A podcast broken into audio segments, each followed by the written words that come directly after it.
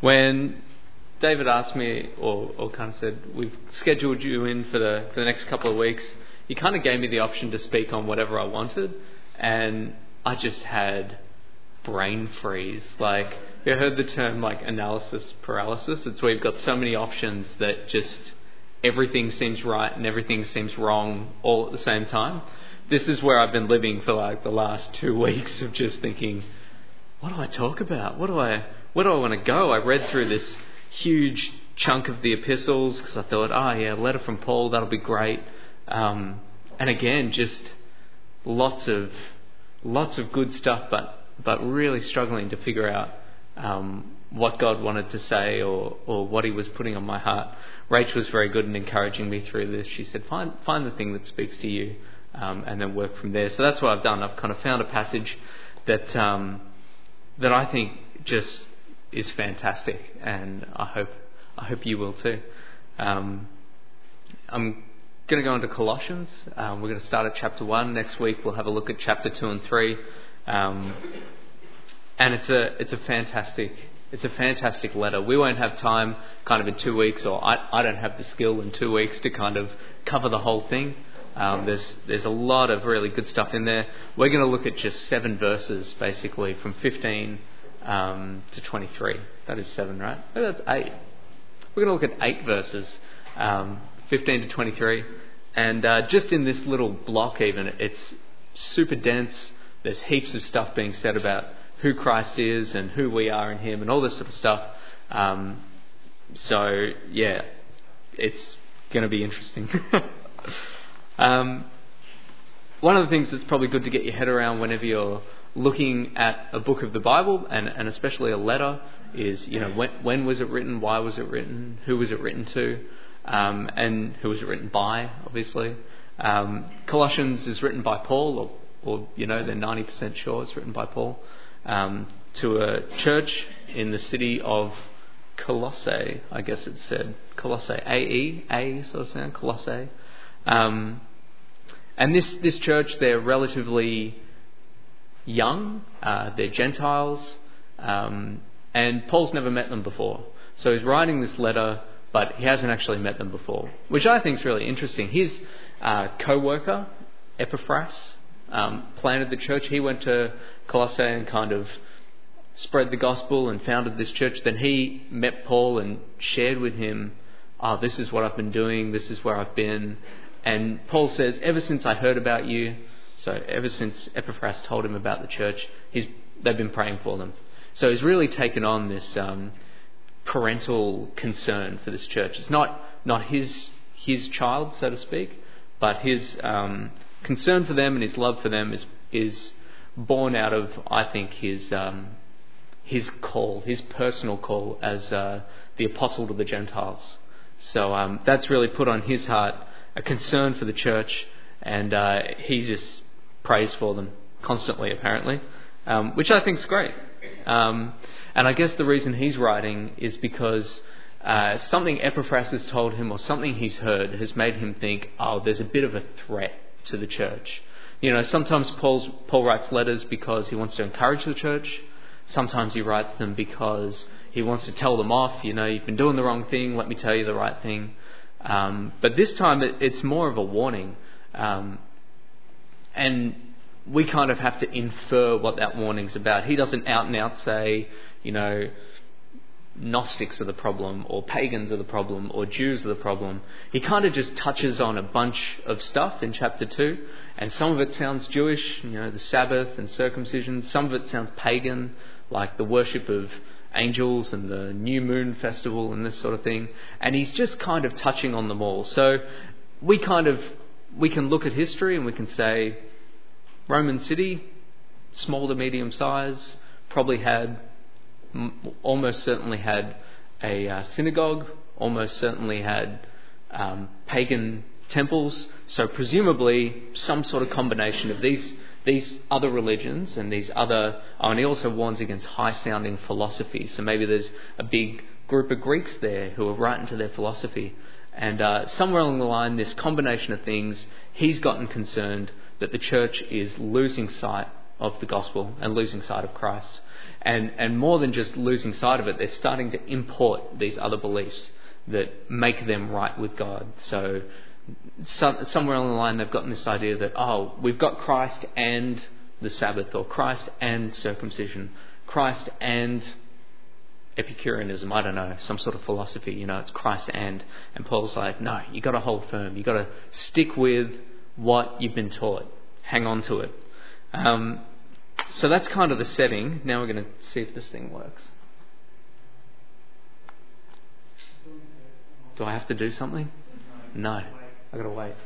See, this is a lesson in patience.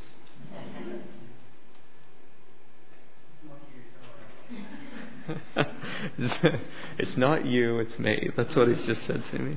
Um, that's all right. I, I, can read from here. All, all that's going to come up is the verses. So you can always just follow along in your Bible anyway. Um, so Colossians 1 15 to 23, that's where we'll pick up. And it's great. It says, The Son is the image of the invisible God, the firstborn over all creation. For in him all things were created, things in heaven and on earth visible and invisible, whether thrones or powers or rulers or authorities. All things have been created through him and for him. He is before all things, and in him all things hold together. He is the head of the body, the church.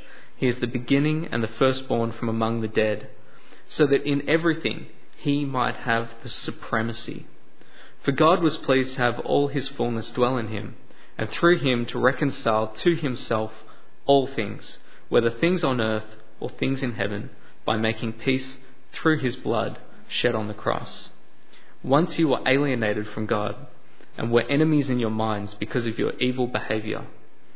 But now he's reconciled you by Christ's physical body through death to present you holy in his sight, without blemish and free from accusation, if you continue in your faith, established and firm, and do not move from the hope held out in the gospel this is the gospel that you heard and that has been, been proclaimed to every creature under heaven, and of which I, Paul, have become a servant.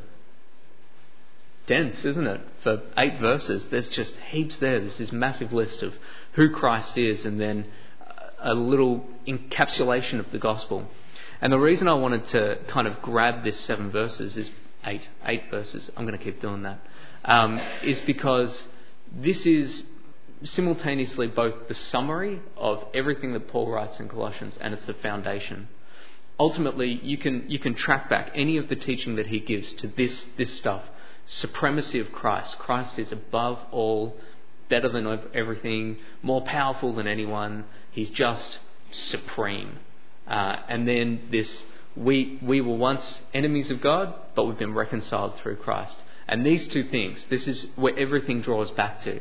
And I, I reckon that's pretty good stuff for us as well. That's really where we want to keep drawing back to in our lives, isn't it? Um, so these are his these are his things. And after this, he's got teaching on right living and uh, how to kind of live live a life pleasing to Christ. He's got teaching on how to put to death the the old self. He's got teaching on um, how to live as a happy family uh, or, or Christ honouring family. He's got all this stuff but it will always come back to Christ is supreme, and uh, and we've been saved because of Him.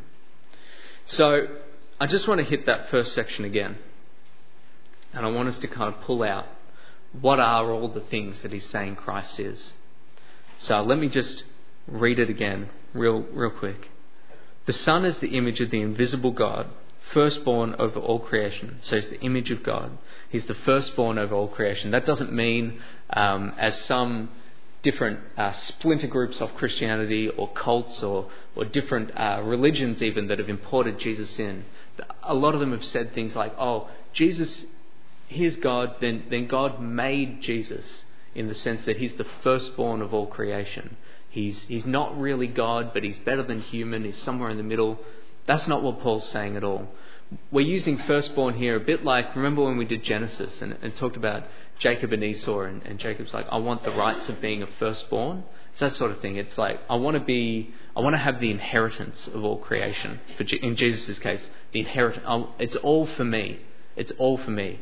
That's what he's saying. Firstborn in the sense that he's got all the rights, all the inheritance, all the authority and power, uh, not that he's the first created being. So that's important. And you'll see his next line makes that impossible anyway, because he says, um, For in him all things were created. So he can't be created and have everything created through him. That's not possible. So all things were created, things in heaven and on earth, visible and invisible, uh, thrones, powers, rulers, authorities, all things have been created uh, through him and for him, which I think is really interesting too. So we have, you know, in, in John, I marked this one, let's see if my bookmark worked. Yes. Um, started John. In the beginning was the Word, and the Word was with God, and the Word was God. So that's Christ. Christ is the Word. Um, and he was with God in the beginning. Through him all things were made, and without him nothing was made that has been made. So that's John kind of flipping the idea as well and saying it both ways. Everything was made through him, nothing was made that wasn't made through him. Yeah? It's the same thing twice. And Paul's, Paul's saying it too. There's nothing that has been made that wasn't made through Christ. But also, it's all been made for his pleasure. Everything was made for him, for him to enjoy, for the world to glorify him. If we think back to Genesis and we think of Adam and Eve, they're in the garden, they're in relationship with God, everything's functioning, and everything's good. This is before they eat the fruit, and um, it's a great picture, isn't it? Because they're honouring God by living their lives the way that He's designed them to. They're naming the animals, they're tending the garden, they're chatting with God, they're having this beautiful relationship. And this is how it was meant to be, with everyone worshipping God, everyone honouring Him, and God enjoying us and enjoying our praise of Him. So that's where that is. Um, he's the head of the church. So it says, and he is the head of the body of the church. Um, what does that mean? Well, in one sense, in a very true sense, he's head of the universal church. All through history, you've had Christians, and you've had, uh, even before Christ, the, the Jews. They, they're all part of this big historic lineage that we call the universal church. And he's the head of it. It's all for him. It's the bride of Christ, isn't it? And we're part of that. We slot into that in 2014 in Montmorency, this is a cell within the body of Christ. We are part of that. Um, so we could think Christ is the head of this big church, but he's also the head of this church. Right? So in, in everything, when we think about what does church mean to us, it's not what does it mean for me, what can I get out of it? It's not how is it serving my needs. Um, and when we think about leadership, it's not oh, David's in charge or the elders are in charge or, or, or anything like that. And it's not how can I kind of get what I want out of this. It's how can I glorify Christ. He's the head of the church. He's the one in charge. And everything we do here, everything we say, everything we sing, everything we teach, everything we pray, should be focused back on Christ. Um, not because we're going to kind of forget forget him or something because it, it coming back to us, but it's just because he deserves it. He's the one in charge. This is his church, and if if some of us leave tomorrow, it'll still be his church. If a hundred new people came in and replaced us all, it'd still be his church because we don't make the church. He's he's the head of the church. It's about him. Um, it says he's the firstborn of the dead. Isn't that weird? Isn't that a weird phrase? It's like he's a zombie or something. But he's not. Firstborn of the dead. What does that mean? It means when he died on the cross and he was resurrected, he became the, the model, the archetype. He became the first to experience what we're all going to experience.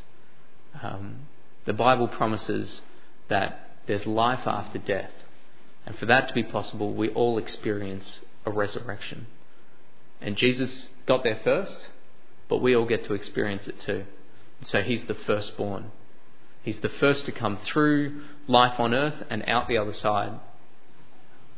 And I think that's amazing. And Paul, in fact, says he often teaches that uh, in a in a in a way that I don't really understand. We have already died with Christ on the cross. So you can think of that as a, as a figurative thing or a metaphorical thing. I think there's an absolutely true spiritual element to it where we died to our old lives and we're born again into a new life. And it doesn't, that new life doesn't happen when, when we cark it here. It starts the moment we put our faith in Christ. And the moment we say, Yep, Jesus, you're Lord of, Lord of my life, our old self dies. And we can start living in this new self. And it's not always clear how that works. You know, in chapter 2, Colossians, I guess I'll talk about this next week. Um, Paul is at, at lengths to say, you know, you've got to put your old self to death. Maybe it's chapter 3. You've got to put your old self to death and you've got to take up this new life. And it's this kind of active choice that we're making. But at the same time, he talks about how when we're baptized, we, we die on the cross with Christ and we're raised with him into new life. So there's this kind of tension between the reality of living in a world that's broken and fallen and in these kind of bodies that are still somehow hooked into fallenness, yet we can start experiencing some of our some of our heavenly life now, and that's a foretaste of where we're going to be. I don't know, what's the statistical lifespan in Australia? 80? What we're going to be? 90, 100, 110? I don't know. At some point after there, when we, when we die. This section says that Christ is the fullness of God, or it says that God was pleased for his fullness to dwell in him. And what does that mean? It means that somehow, and again, much too big for me to get my head around, and I, I just marvel at this, but somehow in a human shell, in a body not unlike my own, with arms and legs and blood and heart and stomach and toes and sinew and nerves and a brain and all the limitations that come with that, the fullness of God was somehow able to inhabit that body. You know, the God that is eternal, omnipotent, omniscient, um, the God that creates universes and life and all this, somehow he managed to squeeze himself into this little body. And it says he was, he was pleased for that to happen. And I think that's another thing for us to remember. So, all, what does this all boil down to? It boils down to Christ is supreme. And this is, this is Paul's thing, isn't it? In this, in this section, it's just he wants to, he wants to make exceptionally clear. He's at pains to make clear that Christ is supreme over everything. As I was telling my brother last night um, about the section I've been talking on, and he said, "Oh yeah, Colossians one. That's where it's like the supremacy of Christ to the max." And so I told him I was going to say supremacy of Christ to the max in the middle of this sermon. So there you go. But that's what it is, isn't it? It's just making it absolutely 100% unequivocally clear. Christ everything else. Christ, everything else. That simple. It's not complicated, but at the same time, it's incredibly deep.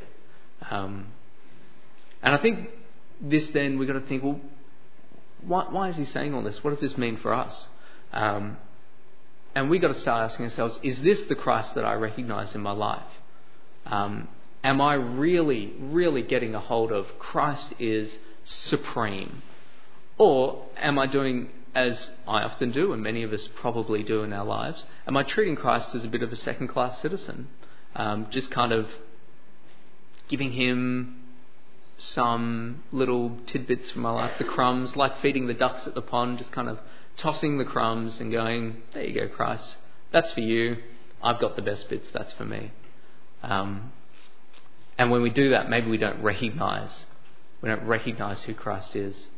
Um, I think back to 2002 when I, I started kind of taking on freelance design projects. So I'm, I'm a graphic designer, I have been a graphic designer by trade, and I started taking on these kind of freelance projects. And my first one, um, which was a little bit of a trial by fire because it came from a friend, which can always be a little bit awkward at times. And uh, he, he just wanted me to do something real simple, just a little flyer for his small business. What do you reckon that takes? Half an hour? An hour? Something like that. This thing dragged on for weeks. I couldn't believe it because I'd, I'd, I'd do a design and I'd send it to him. and he'd come back with these notes like, can you shift the heading two pixels to the left? And if you don't know how big a pixel is, it is the smallest unit of measure on a computer screen. It'd be like saying, You've built me a house, but can you move it one millimetre to the left? It's that infinitesimal.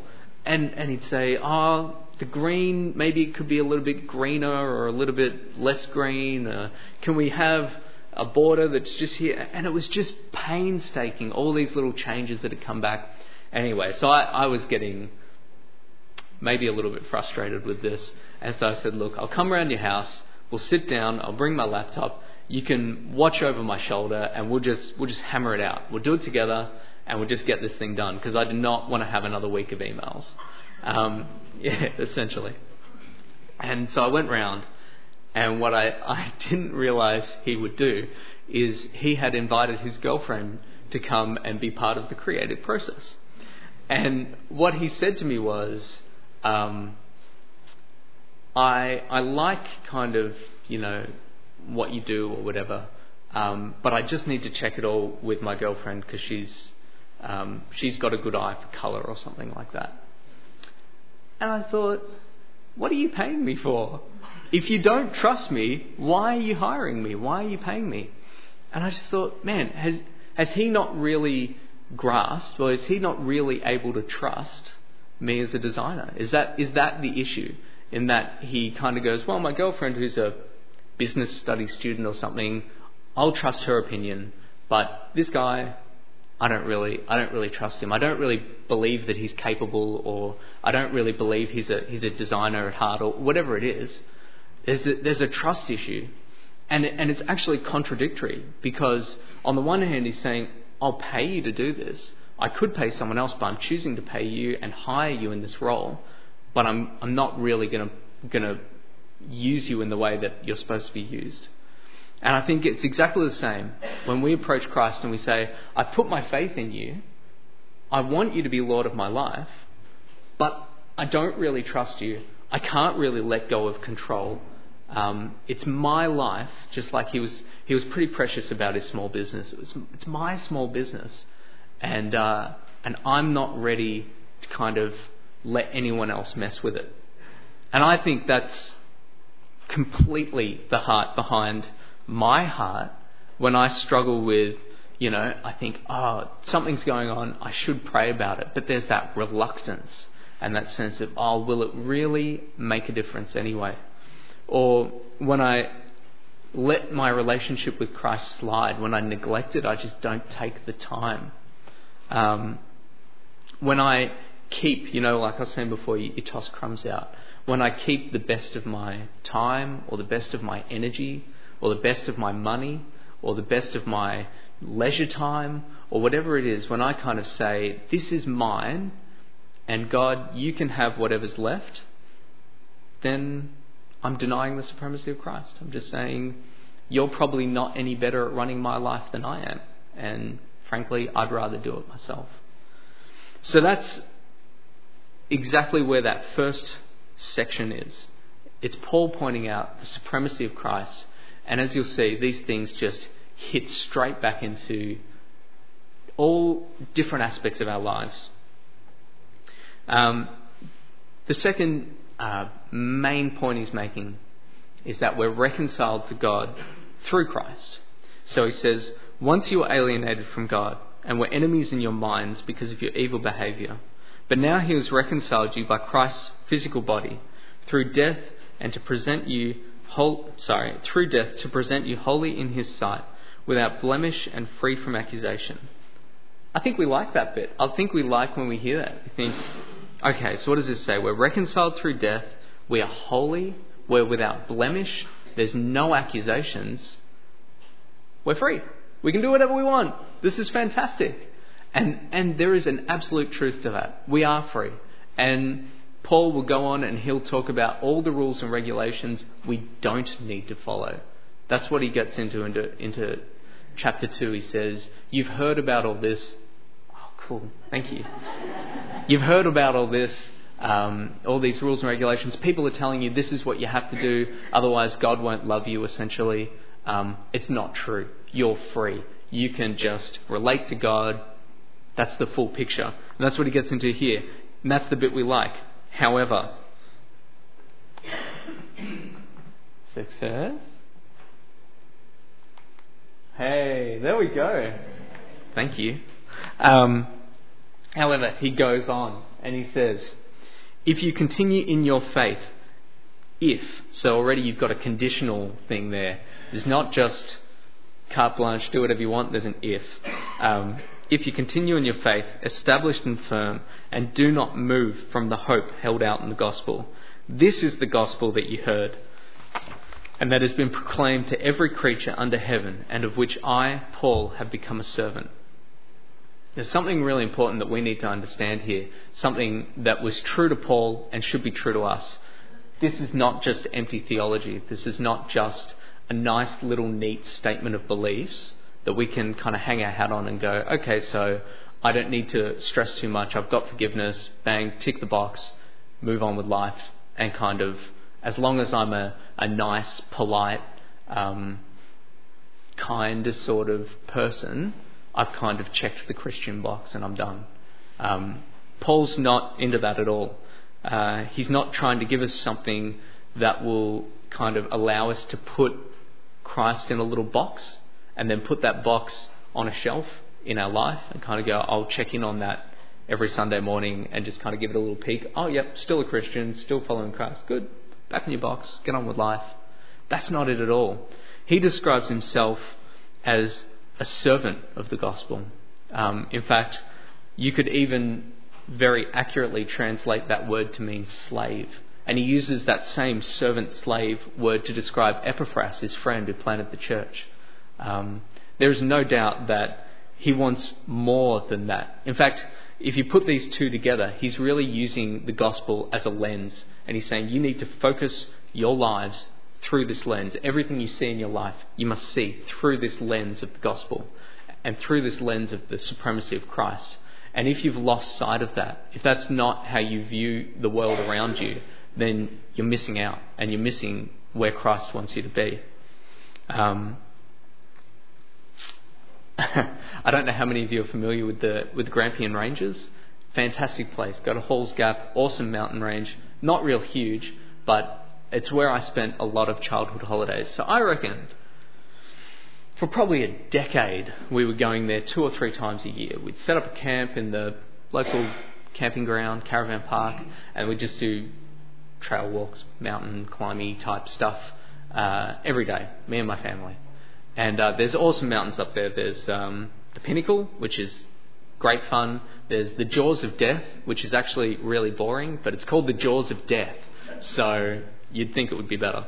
Um, there's the Elephant's Hide, which apparently is is just kind of like this, and it's all rock, and you just kind of walk your way up. My parents never let me do that one.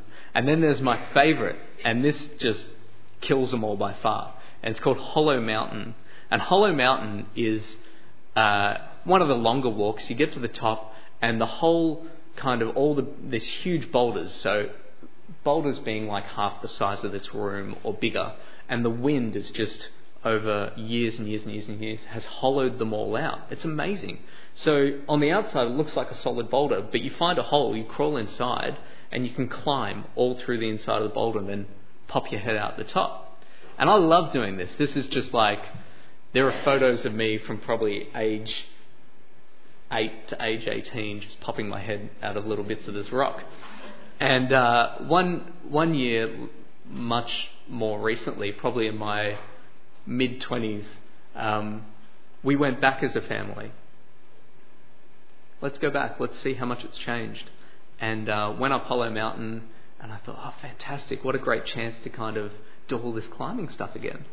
And I, I climbed up through a rock, and I climbed out, and I moved out onto a ledge, and I thought, I, I know I can just go around.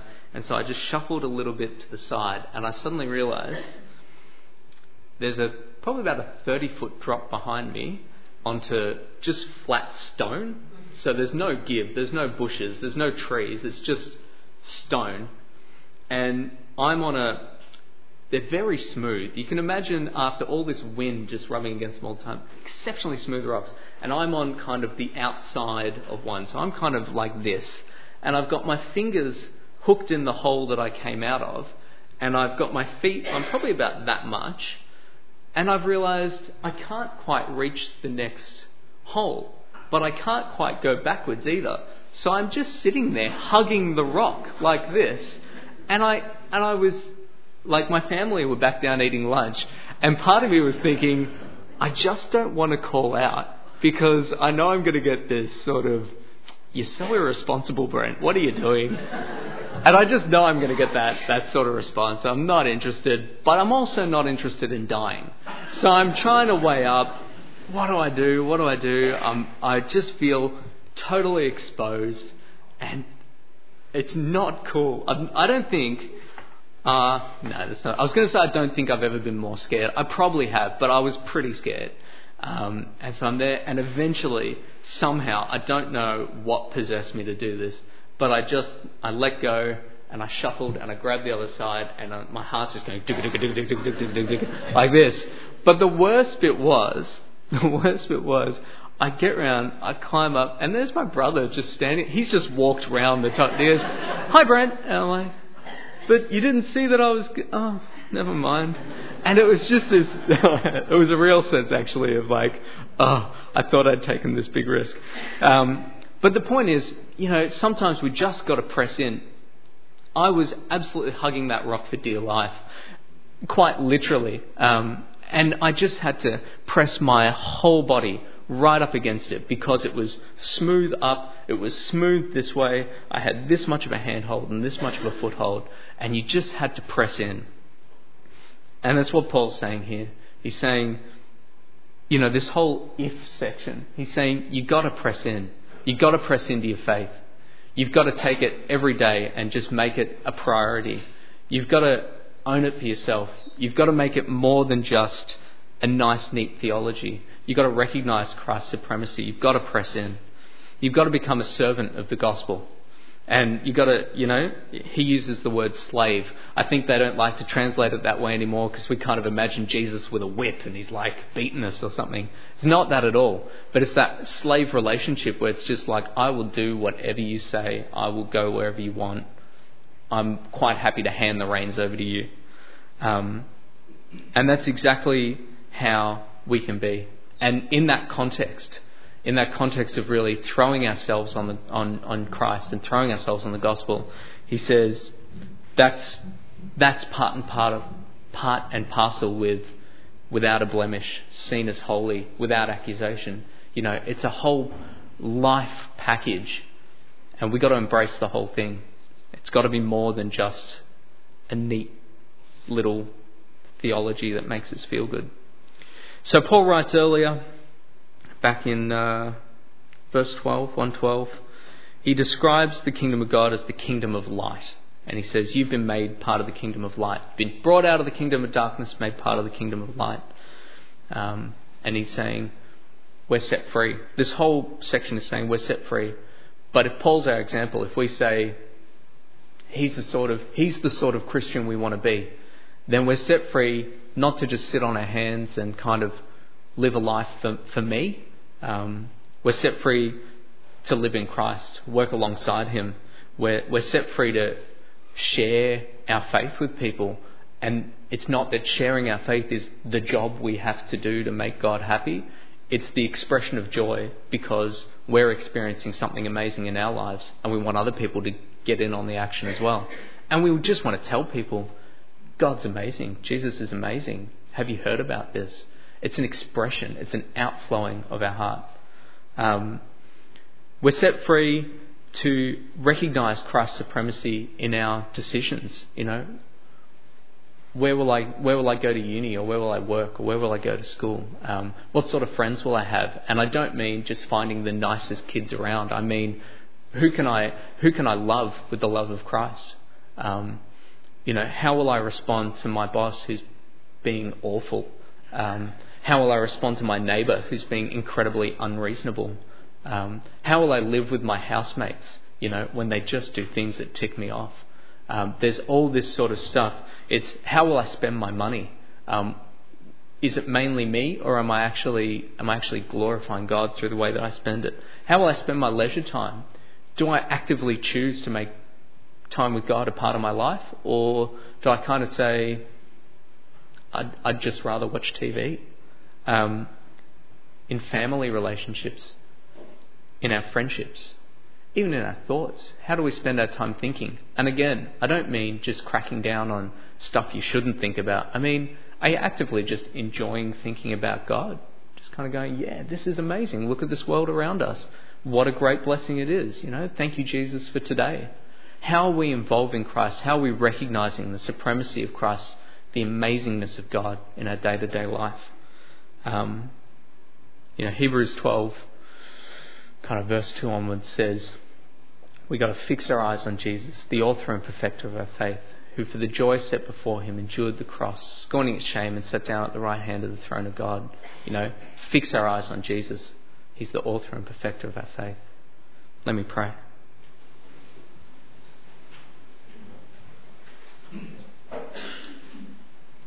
Lord Jesus, we just thank you that uh, we really can have this amazing adventure of a life with you. Um, we thank you that you call us to so much more than just a nice, quiet, polite life, but you call us to an exploration of the gospel. You call us to um, adventuring in the sense that we just throw our lives completely in your hands and live devoted to you, no matter what that might mean.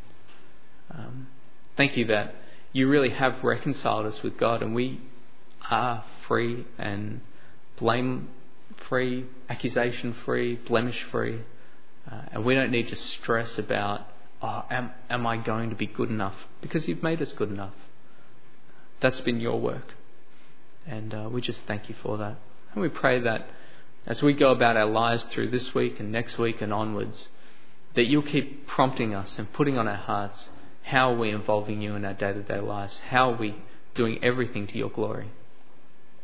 Pray that in the decisions we make, in the conversations we have, in the ways we choose to spend our time, in the attitudes we take to the things we do, we'd be thinking, Christ, Christ, Christ, Christ, Christ, Christ, Christ. Um, yeah, we just want to glorify you and love you and worship you with every part of our being. Lord, we thank you. Amen.